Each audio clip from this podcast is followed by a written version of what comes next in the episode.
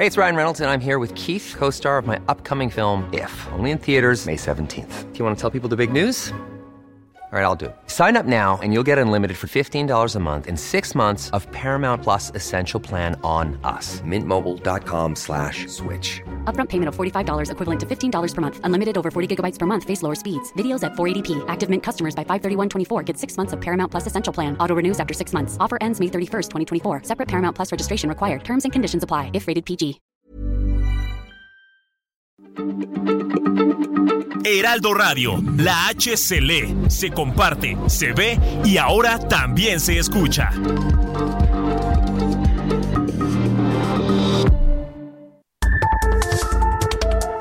Las coordenadas de la información.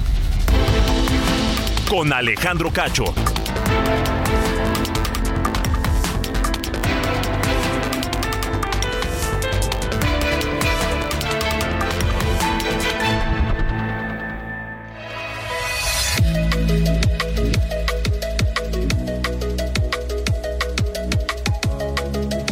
Muy buenas noches, ¿cómo les va? Hoy es martes 8 de agosto de 2023.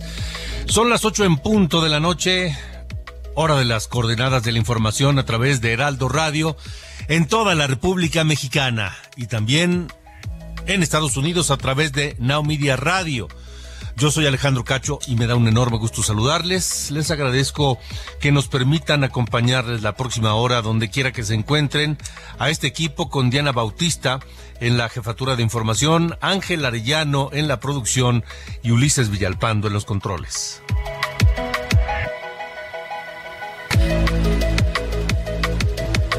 Esta noche las coordenadas de la información quedan unas horas, cuatro horas para ser exactos, para que termine el periodo de recolección de firmas de quienes aspiran a la candidatura presidencial de la oposición. Le llaman responsable o representante de la construcción del Frente Amplio por México, que no es otra cosa más que ser el candidato presidencial o precandidato presidencial opositor. Será mañana por la tarde cuando se informe quiénes de los 12 que aspiran, o aspiraban porque ya se bajó uno, quiénes de ellos lograron obtener al menos 150 mil firmas, que es el primer requisito para seguir en el proceso. La recolección de firmas ha sido criticada por dos de los aspirantes. Llama la atención que sea Xochitl Galvez quien la critique porque es quien, las, quien, quien hasta este momento tiene el mayor apoyo popular de acuerdo a las encuestas, de acuerdo a lo que se palpa en redes sociales. Xochitl Galvez dijo que es muy raro que a un día de que vence el plazo, algunos de los aspirantes consiguieron las 150 mil firmas necesarias. El otro que criticó el procedimiento fue Jorge Luis Preciado, quien ayer aseguró que este proceso se trata de una simulación.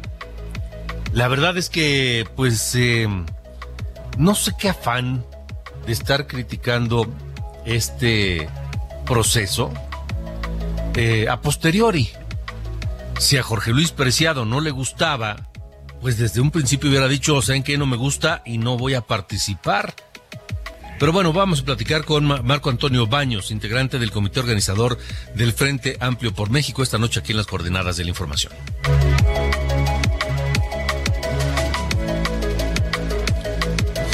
Bueno, y también, a pesar de que el presidente Andrés Manuel López Obrador ha negado que en México se produzca fentanilo, lo ha negado muchas veces, hoy el jefe de la Oficina Antidrogas del Departamento de Estado de Estados Unidos aseguró que el fentanilo sí se fabrica en México con químicos provenientes del, de China y que él mismo, el jefe de la Oficina Antidrogas del Departamento de Estado de Estados Unidos, que él mismo ha sido testigo. Platicaré sobre el tema con Victoria Dittmar, investigadora de Inside Crime México, más adelante aquí en las coordenadas de la información.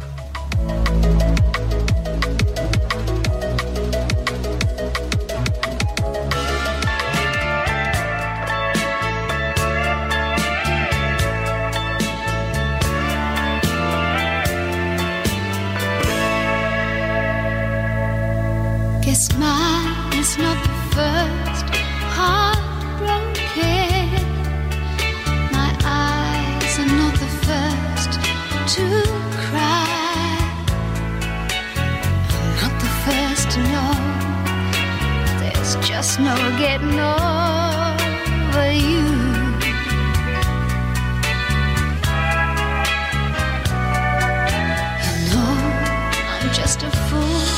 Escuchamos a Olivia Newton-John, esta mujer que fue el amor platónico de muchos adolescentes y jóvenes que hoy son abuelos.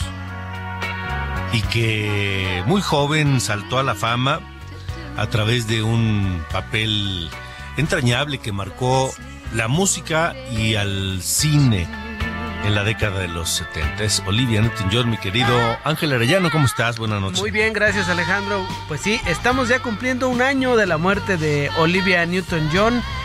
Murió hace un año, el, el 8 de agosto del año pasado. En 1978 es cuando protagonizó esta película Vaselina o Grease, allá en, en- como lo pusieron en Estados Unidos, Olivia Newton-John. Que pues esta es una de las canciones de la película, Hopelessly Devoted to You.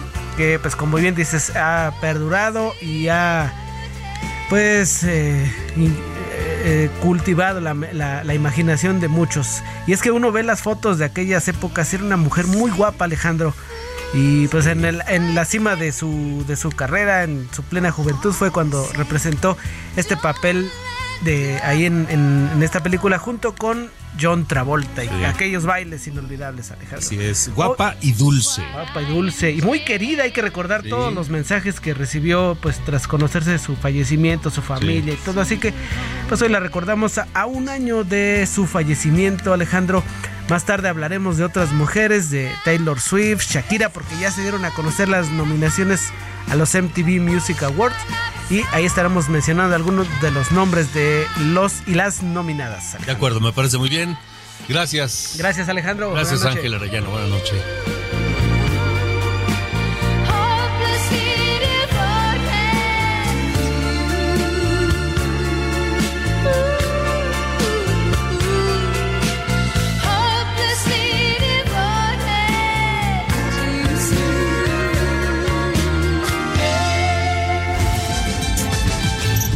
2024. Entramos de lleno a la ruta 2024 porque quedan unas cuantas horas para que eh, termine el plazo que se estableció a fin de que los aspirantes a representar ah, los esfuerzos del Frente Amplio por México y que luego buscarían la, la candidatura presidencial opositora, reúnan las 150 mil firmas que eh, es el requisito, o el primero de los requisitos, o el, requisito de la primera etapa, eh, para seguir en el proceso de pues búsqueda de la candidatura. Está mm, eh, con nosotros el, el, el co- ex consejero Marco Antonio Baños, integrante del comité organizador de este Frente Amplio por México, a quien saludo. Marco, ¿cómo estás? Buenas noches. Alejandro, buenas noches. Un saludo afectuoso para el auditorio también. Oye, Marco, gracias. Eh, quedan unas horas eh, y, y a mí me parece, pues, eh, por lo menos lamentable, dos expresiones de dos de los de quienes están o estaban en esta lista eh, que hablan cuestionando el método. ¿No? Xochitl Gálvez, la primera que, que, que, que, pues según algunas encuestas y según la percepción eh, en redes sociales, pues iría, tendría el mayor apoyo en este momento, la mayor, el mayor apoyo popular, pero para ella resulta extraño que algunos de los aspirantes hayan alcanzado 150 mil firmas en unas cuantas horas. Así lo dijo ayer Xochitl Gálvez. Pues mira, eh, hay un tema que, que está vinculado a la forma en que se recabaron las, las firmas, pero que es un, eh, una forma que se anunció, que se estableció en las reglas del, del ejercicio y que se le explicó con sumo detalle a los equipos técnicos de las aspirantes y los aspirantes. Y es el hecho de que los partidos políticos también tuvieron promotores buscando las firmas. La pregunta es a quién le dieron las firmas los partidos. Esa es una situación interna de los propios partidos y yo supongo que eh, lo que señalaba la senadora pues tiene que ver con esta eh, cuestión, pero eh, lo que sí te puedo decir, este Alejandro, es que concretamente en el otro lado, en el, en el caso del otro del otro aspirante que incluso el día de hoy anunció que se retira y, y también del Partido Acción Nacional, pues en el caso de él nosotros tuvimos múltiples reuniones con su equipo técnico, él la semana pasada eh, difundió en redes sociales una fotografía en la cual aparentemente tiene una especie, eh, así le llamó él, de certificación donde eh, se acreditaba que tenía 150 mil firmas y eso pues no no corresponde con, con la actividad que él tuvo no no estuvieron ingresando las firmas como él este, refirió a los medios de comunicación eh, yo creo que también tiene que ver un poco con las tensiones normales internas de los propios partidos. Pero lo dices bien y, coincido plenamente con tu reflexión, Alejandro. Es, es lamentable que eh, habiéndose establecido reglas específicas y sobre todo, pues tomando en consideración que se está construyendo un mecanismo para generar opciones en el país, pues eh, existan este tipo de, señalamientos, eh, sobre todo cuando eh, la verdad es que si no no quisiera este, decirlo a título personal, pero hemos puesto especial empeño en que haya un trato igual. Si hubo alguna problemática, pues afectó por igual a todos. No le dimos una atención preferencial absolutamente a ninguno y a ninguna de los aspirantes. Y vuelvo a insistir, las reglas fueron esas. Había varias formas de meter las, las firmas. Una a través de lo que le llamamos el himno universal, que consiste en que cualquier persona se metía a la página y, se registraba cumpliendo las, eh, los requisitos y las características correspondientes, y la otra era a través de los promotores que tenían los partidos o los aspirantes, y también las organizaciones ciudadanas tienen formas de meter este, eh, firmas de apoyo. Entonces, pues eh, lo que te informo también, Alejandro, es el sistema es absolutamente auditable, podemos reconstruir la información de adelante hacia atrás y saber con mucha precisión de dónde viene cada una de las firmas que ingresaron a la plataforma en apoyo eh, a cualesquiera de los de los aspirantes que siguen en el procedimiento. Dentro de unas horas, exactamente a las 11:59 de la noche del día de hoy, vamos a cerrar la plataforma para que ya los aspirantes pues den por concluida su recabación y mañana al filo de las 5 de la tarde ya tendremos consolidada la información, daremos una conferencia de prensa e informaremos cuántas eh, personas de las que están inscritas logran las 150 mil firmas para avanzar en el procedimiento. Em, bueno, eso será mañana. ¿Qué, qué, insisto, me parece muy lamentable que haya quien diga hoy, a estas alturas, pues que no hay claridad y que, en fin, etcétera. Eh, ¿Qué van a hacer ustedes, si es que tienen pensado hacer algo, para eh, no dejar duda de la transparencia y eficacia de este procedimiento, Marco? Bueno, primero vamos a revisar, a terminar de revisar una por una absolutamente todas las firmas que se, que se metieron. Ese es un procedimiento que desde que ingresó la primera de las firmas se ha estado aplicando y evidentemente el día de hoy con el cierre pues es muy probable que tengamos un ingreso eh, amplio de, firmas por el cierre y como se acaba el plazo, pues seguramente los aspirantes se, se apuraron. Entonces, lo primero para nosotros es consolidar las cifras, después tendremos una reunión con los aspirantes y obviamente en lo particular a todos aquellos que consideren que es necesario que les demos una explicación específica sobre sus firmas. En el caso de los que no alcancen las 150 mil, por supuesto que lo vamos a hacer, eso no no hay ninguna este, duda, pero este eh, sí creo que es un tema en el cual pues nosotros eh, apelamos a la a la este digamos al visto bueno de la sociedad en el sentido de que hemos estado especialmente ocupados en trabajar en un procedimiento que pues, tú lo sabes Alejandro se armó para un espacio de dos meses. La plataforma ni siquiera existía. Se tuvo que diseñar para este ejercicio y eh, hemos tenido realmente muy poco tiempo. Eso no justifica absolutamente nada, ni estoy poniendo pretextos de nada. Lo que sí es que eh, hubo poco tiempo para diseñar el ejercicio, pero creo que aquí lo más importante es lo que tú mencionabas, no se vale empañar un ejercicio que eh, ha generado una expectativa social muy importante y que evidentemente pues este, está generando una una especie de, de mayores opciones para el país cuando tenías hasta hace un mes y medio pues un país prácticamente monocolor. Ahorita creo que la situación para bien de la democracia mexicana puede ser distinto. Este es el punto central. Sí, en todo caso, si no les, eh, si a alguien no le hubiese gustado el procedimiento, pues desde el principio dice no me gusta y no le entran y ya, ¿no? Es correcto, así es. Las reglas estuvieron muy claras. Trabajamos, este, las, las reglas las informamos a todas las aspirantes, a todos los aspirantes.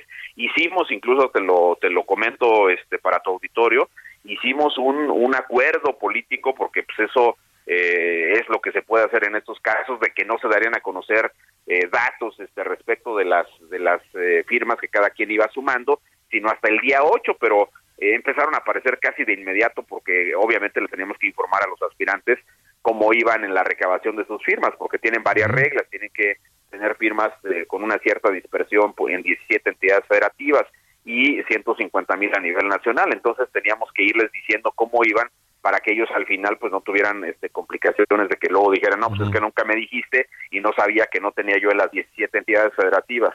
Entonces, este, ese tipo de cosas se acordaron, pero pues lamentablemente las cifras empezaron a, circular por parte de no sabemos quién, pero eh, no es un tema que digamos haya servido para la legitimidad, para la, obviamente para la certeza que debe tener un, un ejercicio de estas características.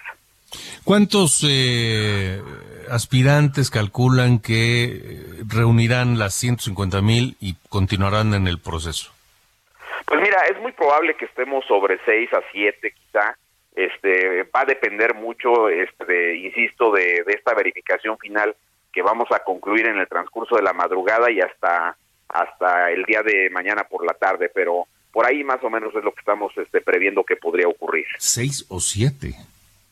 Sí, quizá, sí, depende, insisto, si eh, en las verificaciones todo está bien y, sobre todo el criterio de la dispersión, porque recuerda que hay que tener por lo menos mil y no más de veinte mil en 17 entidades federativas.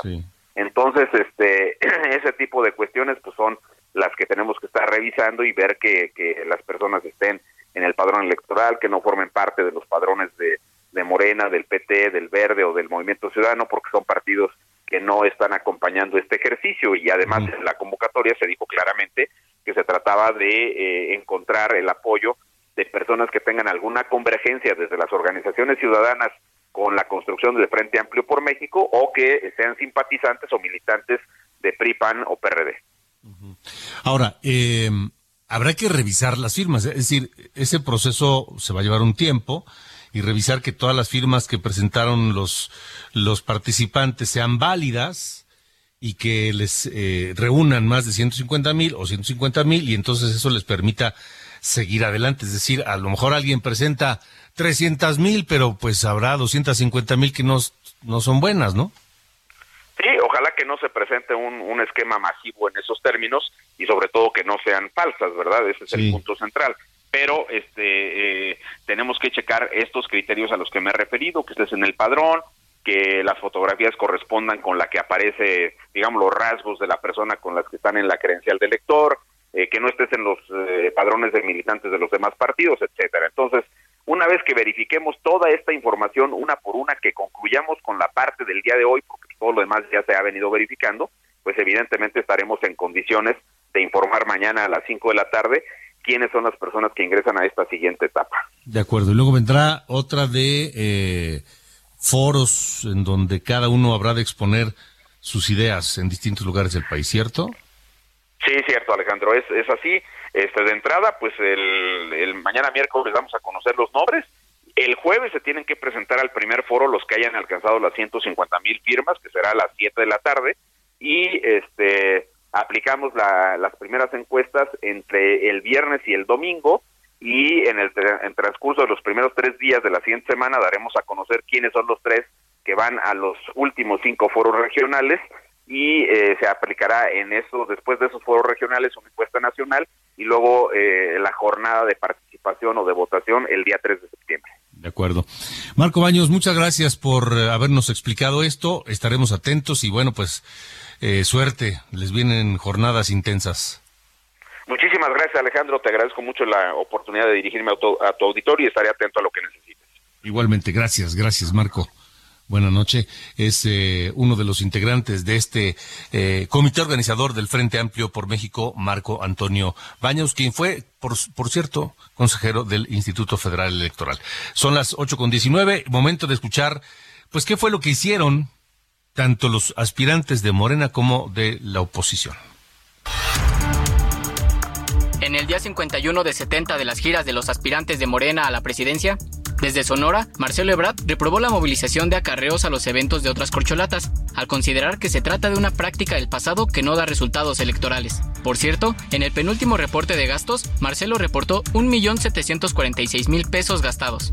Claudia Sheinbaum tuvo asambleas en la ciudad y el Estado de México, en la primera, entre rechiflas y abucheos, dos personas con máscaras de los expresidentes Vicente Fox y Carlos Salinas de Gortari aparecen en la asamblea de la ex jefa de gobierno que se llevó a cabo en la alcaldía Gustavo Amadero. Cabrones. Mejor los vamos a bajar porque ya la ciudadanía ya escuchamos sus saludos.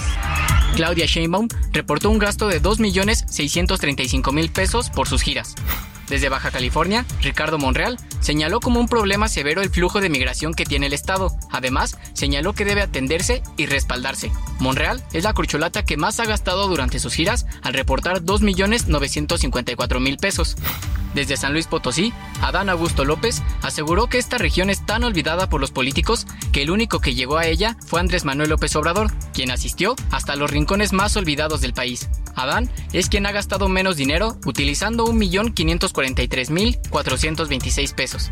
Manuel Velasco del Partido Verde continúa su gira en Los Ángeles, California, en reuniones con comunidades migrantes. También emitió un comunicado donde se pronunció a favor de establecer la legislación que dé soporte a los gobiernos de coalición.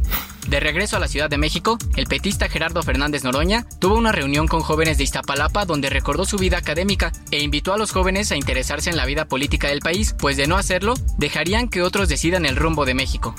Del lado de la oposición, los líderes del PRI, PAN y PRD presentaron a 26 observadores ciudadanos quienes vigilarán las elecciones del Frente Amplio por México, en el que se definirá él o la candidata a la presidencia.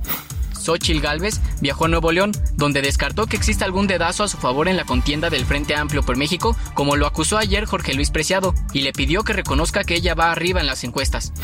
Finalmente, Enrique de la Madrid se reunió con dirigentes del PRI en la Ciudad de México, donde criticó la falta de resultados positivos en la economía, señalando que durante los primeros cuatro años del gobierno actual, el crecimiento económico fue nulo, lo que contrastó con la tendencia en otros países.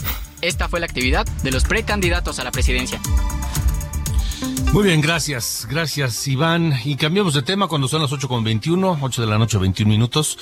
Cambiemos de tema porque hoy se dio, a hoy se dio la primera conferencia vespertina en Palacio Nacional para hablar de los libros de texto gratuitos que tanto han dado de qué hablar, tanta polémica han despertado. Y estuvo ahí eh, la secretaria de Educación Pública, Leticia Ramírez, y estuvo Marx Arriaga, el responsable de eh, la confección, de la redacción, de la investigación, el responsable de los libros. Vamos contigo, Fernanda García, tú tienes el reporte, buenas noches. Hola Alejandro, buenas noches, te saludo a ti y a tu auditorio. Pues bueno, estuvimos aquí en la conferencia eh, donde la SEP presentó los libros, los 33 libros de la SEP de nivel primaria y bueno, eh, Max Arriaga, director de materiales educativos de la Secretaría de Educación Pública, afirmó que la nueva familia de libros solo hay 20 áreas de oportunidad en las 20.576 eh, hojas de, estos materiales que corresponden a los libros de texto del ciclo escolar 2023-2024. Y bueno, esto fue algo de lo que dijo eh, respecto a los errores. Yo no les diría errores, yo les diría áreas de oportunidad, como buen maestro que soy sí tienen áreas de oportunidad, como lo han tenido todos los libros de texto. Además, eh, comparó eh, los libros con estas áreas de oportunidad con los que hizo Chaufet. Eh, y bueno, en ese tiempo, estos libros, él tiene registrado que se registraron 107 errores en 7.250 páginas. Y bueno, además aseguró que estos libros se usaron como chivo expiatorio para desviar la atención de ese proceso que estuvo mal hecho. Y bueno, eh, eh, la revisión de esos libros va a seguir en los próximos días. El día de mañana la secretaria y los maestros y quienes estuvieron involucrados en el proceso de los libros presentarán el libro de primer, los libros de primer grado, el jueves segundo grado y así consecutivamente hasta terminar los libros de hasta secundaria. Muy bien, gracias Fernanda, buena noche. Buenas noches Alejandro. Hasta, luego, buenas noches. Así que a los errores les llaman áreas de oportunidad. Así que ahora, cuando usted comete un error en su trabajo y su jefe le, le llame la atención y que le no, no, no, jefe, es un área de oportunidad. Hay que verlo así. Vámonos a la pausa. Escuchamos a YouTube. I still haven't found what I'm looking for. El 8 de agosto del 87, YouTube consiguió su segundo número uno en la lista de popularidad en los Estados Unidos con esta canción, I Still Haven't Found What I'm Looking For, que es conocida internacionalmente. Escuchamos a YouTube.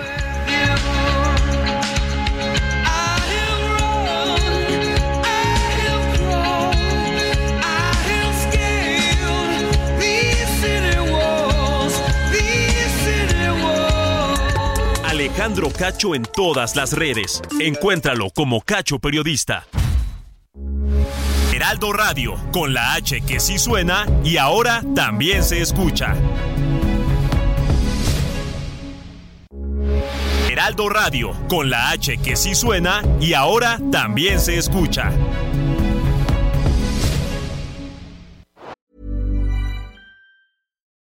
Millions of people have lost weight with personalized plans from Noom, like Evan, who can't stand salads and still lost 50 pounds. Salads, generally, for most people, are the easy button, right? For me, that wasn't an option. I never really was a salad guy. That's just not who I am. But Noom worked for me. Get your personalized plan today at Noom.com. Real Noom user compensated to provide their story. In four weeks, the typical Noom user can expect to lose one to two pounds per week. Individual results may vary. Las coordenadas de la información. Con Alejandro Cacho.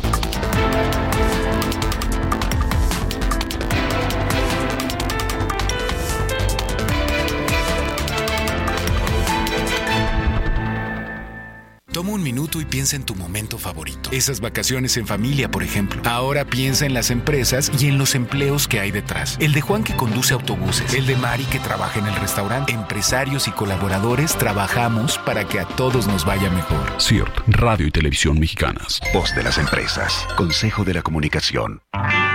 lead a better life. I need my love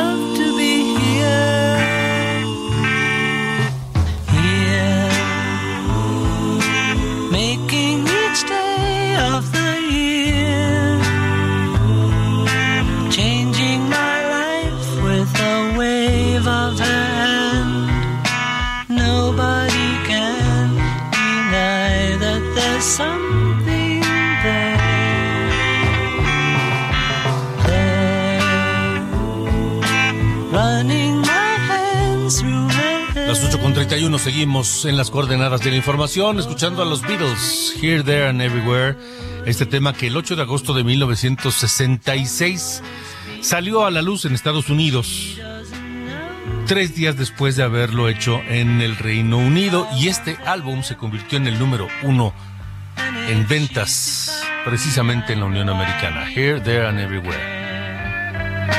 But to love her is to need her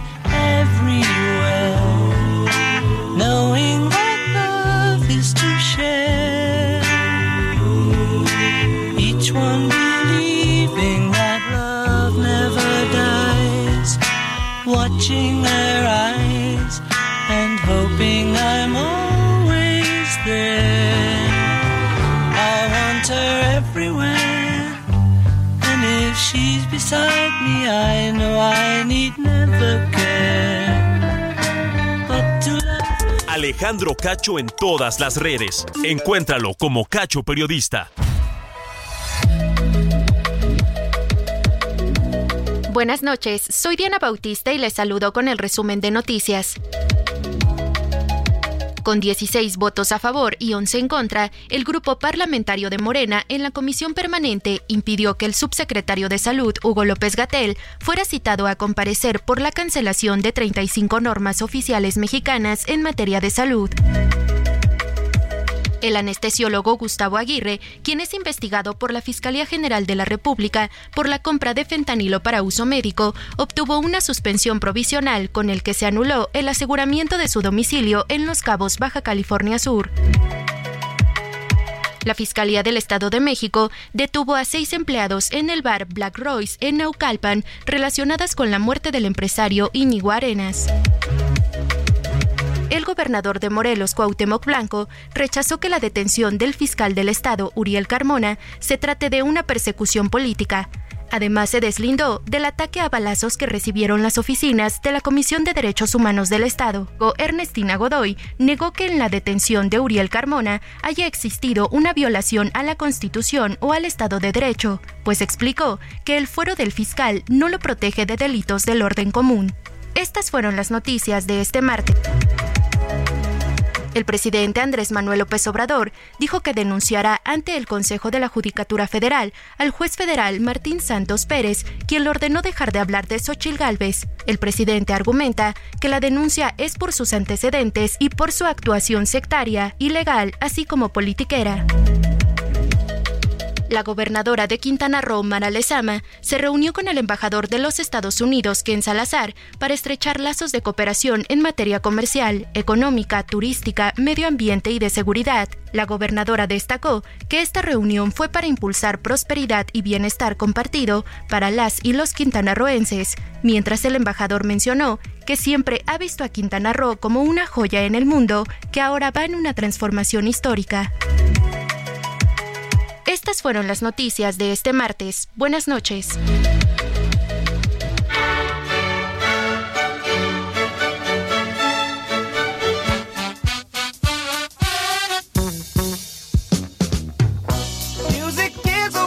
Ocho con 35, mi querido Carlos Allende, buena noche.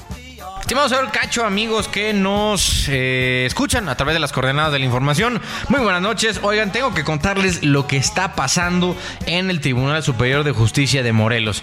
Porque, digo, ya vimos que el fin de semana, eh, eh, pues arrestaron a Uriel Carmona, el fiscal, y ahora la otra parte, la, contraparte, ¿no? Cuando hay una especie de juicio, la parte del, del Poder Judicial, se está armando la de Santo Cristo. El presidente del Tribunal Superior de Justicia morelense se llama Luis Jorge Gamboa Olea. Bueno, y sus colegas, los que son parte del pleno del, Tribunal Superior de Justicia, le, eh, casi casi están volteando bandera pidiendo su destitución por incumplimiento de mandato y faltas graves. Eso es lo que están eh, diciendo. En la primera sesión del pleno del Tribunal Superior de Justicia, después del periodo vacacional de verano, fueron 12 magistrados en total y resulta que una mayoría está respaldando este, este exhorto, esta invitación para que eh, Gamboa Olea pues, eh, renuncie ¿no? como, como magistrado presidente del tribunal. Pero cuando empezaron y estaban discutiendo este asunto allá en, en Morelos, el, magistrado se levantó y se salió de la sala. O sea, así como diciendo, pues ¿saben qué? Ahí, ahí se quedan con su cochina discusión. Junto con él se salieron también las magistradas Carmen Aquino Celis y Elda Flores León, junto con Jaime Castera Moreno. O sea, con esos eh, cuatro personas más él, eh, se salieron junto con el oficial mayor y la secretaria general del tribunal. Miren, eh, todo esto viene porque, eh, por dos cosas, ¿no? Les decía, por acusaciones de faltas graves y de incumplimiento de mandato. Vamos primero con el tema de faltas graves. Lo que le están diciendo es que a, a, raíz de la denuncia que presentó otro, un ex magistrado de nombre Carlos Iván Arenas, Supuestamente, quien hoy ocupa la presidencia del Poder Judicial de Morelos le pidió a este magistrado, a Carlos Iván Arenas, dirigir su voto hacia un sentido para no someter a proceso a un presunto delincuente. O sea, le estaba, digamos, dictando línea para que se fuera hacia liberar o exonerar a una persona en específico. Eso, eh, digo, es más que evidente que de, comprobarse que pasó, sería algo muy eh, claro, ¿no? De que no, tendría por qué estar presidiendo el Poder Judicial en, en Morelos. Y la otra es que lo están eh, acusando de incumplir con el mandato de organizar a través de su representación como presidente del tribunal el cumplimiento de la Administración de Justicia porque dejó desintegradas, o sea, desarmadas prácticamente las salas eh, segunda, la auxiliar y la sala del tercer circuito judicial del Estado, porque, pues, digo, la designación de magistrados que cubran ausencias temporales o permanentes de, de pues, los magistrados que son nombrados a través del, del Congreso eh, van a tienen que ser nombradas a través del pleno del Tribunal Superior de Justicia Entonces, pues no lo han hecho, ¿no? Y todo porque el presidente del tribunal no ha puesto sobre la mesa estos eh, temas. Entonces, entenderemos que todo está valiendo, pero una cantidad de pinole allá en, Morelos. O sea, ya se les está descomponiendo, parece, el sistema de, procuración de justicia. Por un lado, el fiscal eh, acusado de un delito de, retardo de justicia. Y por el otro, el presidente del Tribunal Superior de Justicia siendo acusado por faltas graves e incumplimiento del mandato. Santos revoltijos se están dando por el estado de Morelos, un estado que lleva mucho tiempo fuera de lo que llegó a ser en, su mejor época. Y es una tristeza, es una tristeza porque, pues bueno, es un, es un estado muy, muy bello, con gente muy valiosa. En fin, mi, mi estimado señor Cacho, le mando un fuerte abrazo, muchas gracias a todos y buenas noches. Ándele, buenas noches.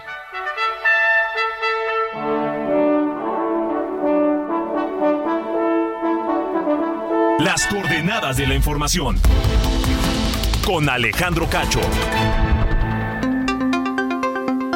Son las 8.39, 20 para las 9, tiempo del centro de la República Mexicana.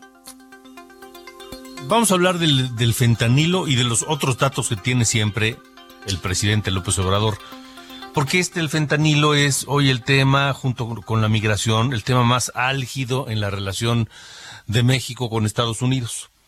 Estados Unidos está determinado a detener el tráfico de fentanilo y está señalando a México como productor de la droga, cosa que ha, negado en múltiples ocasiones Andrés Manuel López Obrador. Pero hoy Todd Robinson, quien es el jefe de, los, de, la, de la oficina eh, que estudia estos temas allá en, en el Departamento de Estado, dijo que el fentanilo sí se fabrica en México efectivamente con químicos que vienen de China, pero se fabrica aquí, es decir, llegan los precursores, llegan los, los, las sustancias base, digamos, y aquí hacen la droga y la mandan a Estados Unidos.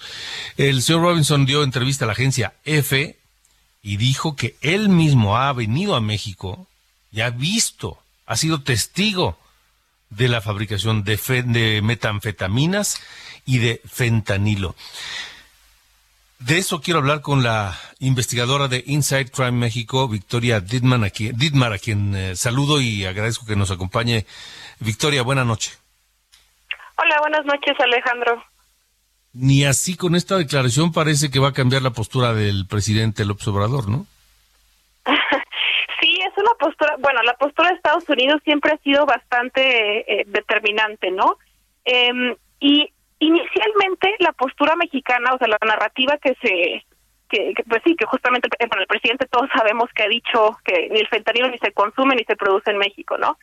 Eh, y la evidencia que utilizaban para eso, y de hecho, pues, si uno ve los datos públicos, eh, podríamos estar de acuerdo con eso porque no había información pública al respecto, ¿no? O sea, inicialmente el gobierno mexicano eh, solo tenía datos de que había, no había encontrado laboratorios en los que se produjera la droga, o sea, como mencionabas, que se utilizaran precursores químicos para producir la sustancia, sino solo lugares en los que había, donde se eh, transformaba el fentanilo a pastillas, ¿no? Sin embargo, hoy allá hay evidencia eh, de que sí es el caso, ¿no? Sí hay, sí hay producción de, de fentanilo en México, así como eh, lo está mencionando el, el gobierno de Estados Unidos, y al menos la evidencia que tenemos del lado mexicano son los decomisos de los precursores químicos, ¿no? Hay sustancias que eh, su único uso es la producción de fentanilo, ya sea en el mundo legal o en el mundo ilegal, ¿no? Entonces, que se decomisen o que estén entrando al país, eh, pues tiene que indicar que hay cierta producción, ¿no? Em, entonces, hoy en día sí podemos decir, sí, en México se produce fentanilo, quizás no desde cero, ¿no? Quizás no hemos visto evidencia que se produzca desde cero, pero sí se llevan a cabo eh, algunos pasos en la cadena de producción, así que los últimos pasos, eh, en donde se utilizan estos precursores para transformarlo a fentanilo, posteriormente eh, transformar, transformarlo a pastillas y transportarlo a Estados Unidos. Entonces sí, ya, ya existe la evidencia. Ahora, eh, ¿de qué servirá esta declaración? ¿De qué sirve que el máximo responsable de esta política en Estados Unidos diga, yo he sido testigo? ¿Qué, qué podemos esperar ahora? Pues yo creo que el que lo diga él es un poco para seguir haciendo presión a, esta postura del gobierno mexicano que ha sido bastante evasiva, ¿no? Sobre todo desde presidencia, porque hemos visto, por ejemplo, que desde Cancillería eh, ha habido bastantes reuniones eh, trilaterales, ¿no? Con los gobiernos de Canadá y Estados Unidos para atacar el problema. Y en estas reuniones parece que sí se está aceptando que, hay, que el problema también está en México, ¿no? Porque recientemente, por ejemplo, hace unas semanas que se reunieron eh, autoridades de los tres países, eh, parte de los acuerdos fue seguir buscando y seguir eh, desmantelando laboratorios, ¿no? De fentanilo. Entonces, como que parecía que por ese lado sí, eh, sí se estaba aceptando el problema.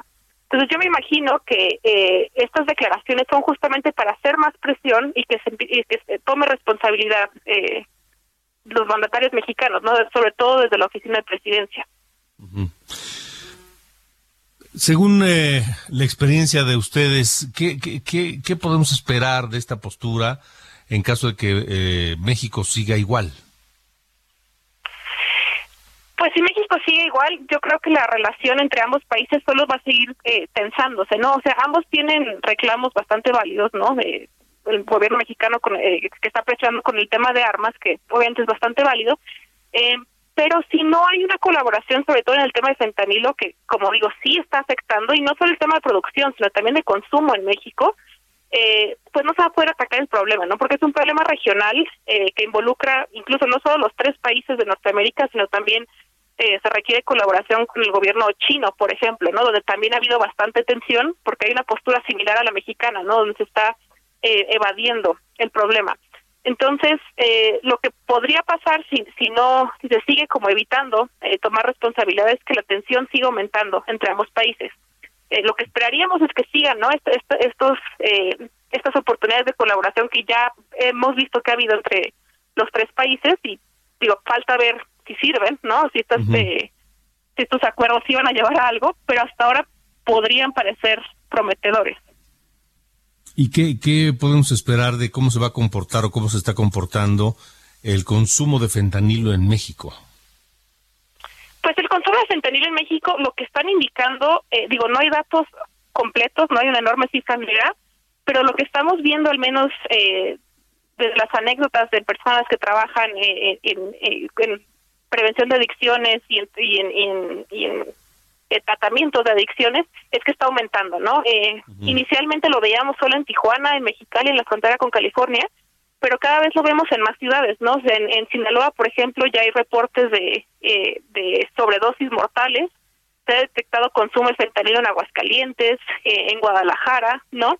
Eh, y el tema es que hasta ahora, por lo mismo que sigue siendo, eh, que sigue como estando, en, se sigue negando, ¿no? Que existe este problema, al final quien, quienes están afectados son los usuarios, ¿no? Porque en la mayoría de los casos no saben que están consumiendo fentanilo, piensan que o están consumiendo heroína, por ejemplo, metanfetamina, también ya hay casos en los que se mezcla el fentanilo con la metanfetamina.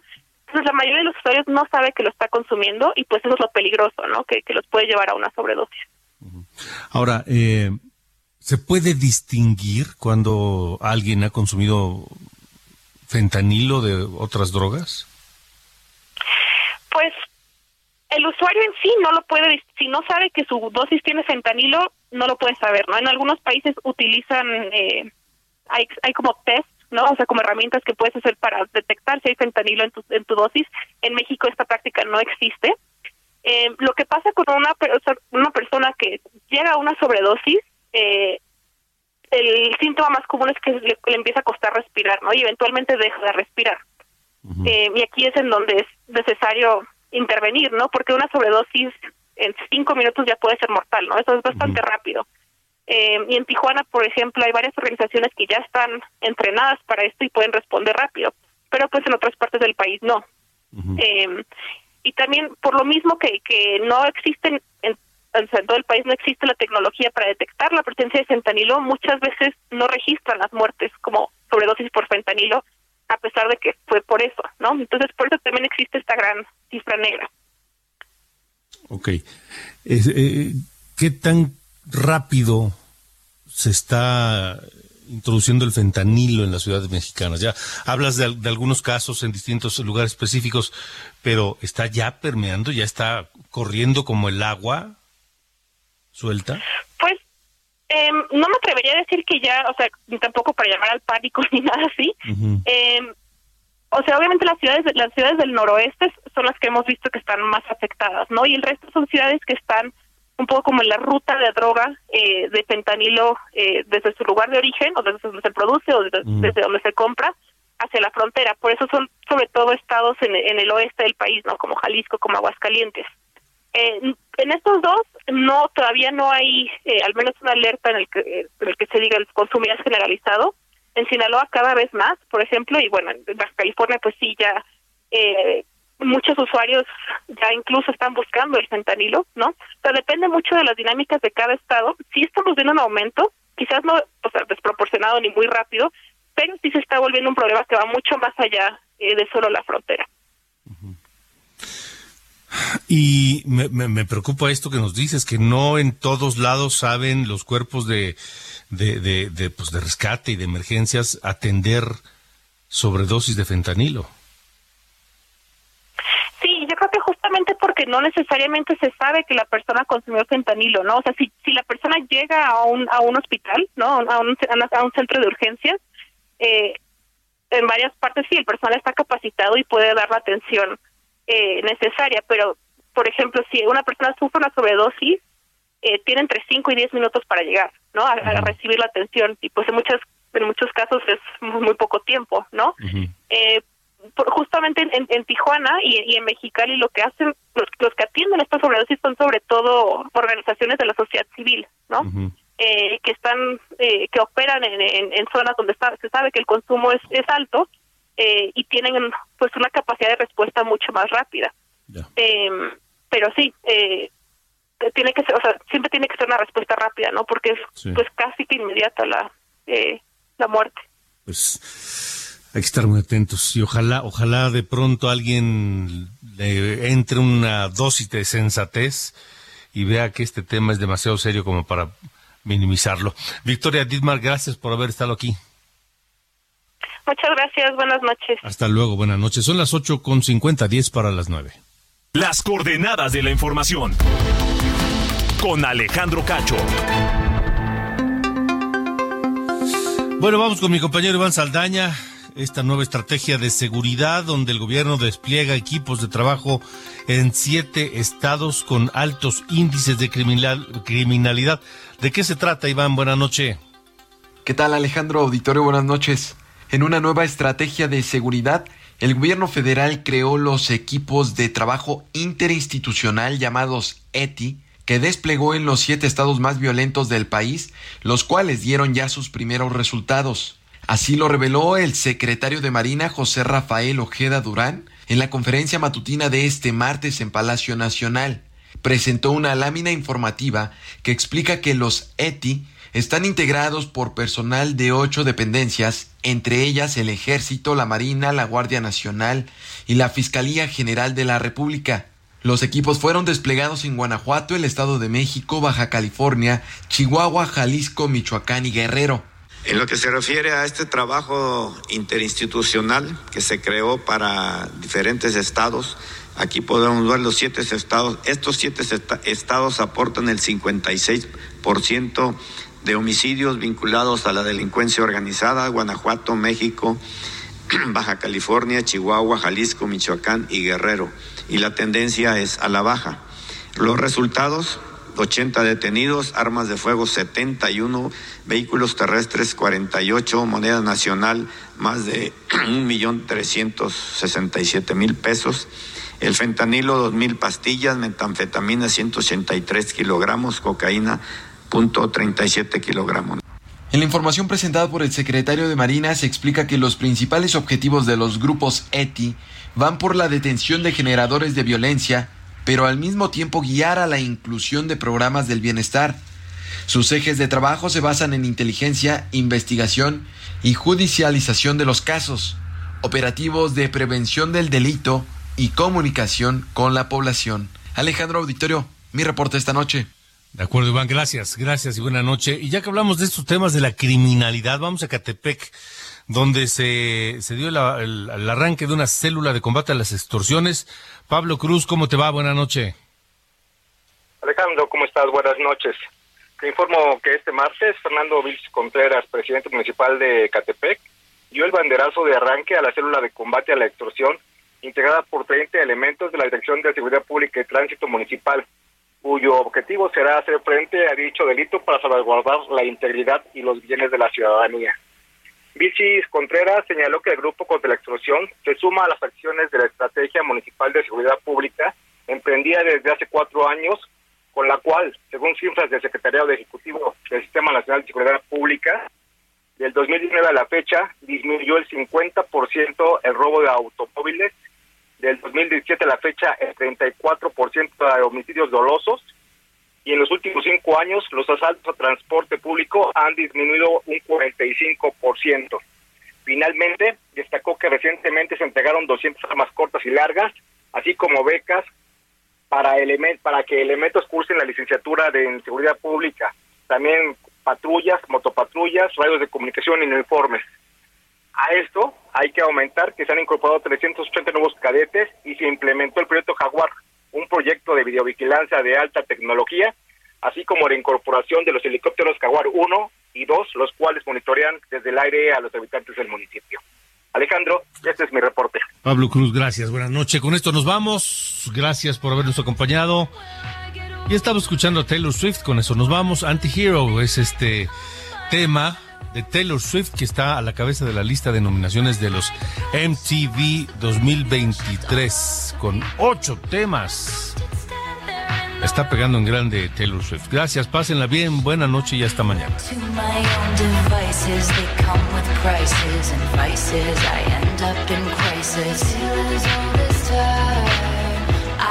Up screaming from dreaming. One day I'll watch as you're leaving. Cause you got tired of my scheming. For the last time, it's me. Hi, I'm the problem, it's me. At tea time, everybody agrees. Esto fue Las Coordenadas de la Información. Con Alejandro Cacho.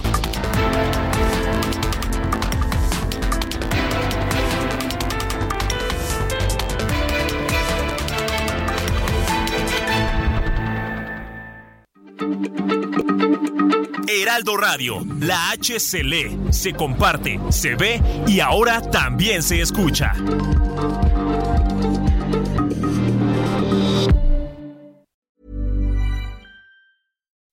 When you make decisions for your company, you look for the no-brainers. If you have a lot of mailing to do, stamps.com is the ultimate no-brainer. Use the Stamps.com mobile app to mail everything you need to keep your business running with up to 89% off USPS and UPS. Make the same no brainer decision as over 1 million other businesses with Stamps.com. Use code PROGRAM for a special offer. That's Stamps.com code PROGRAM.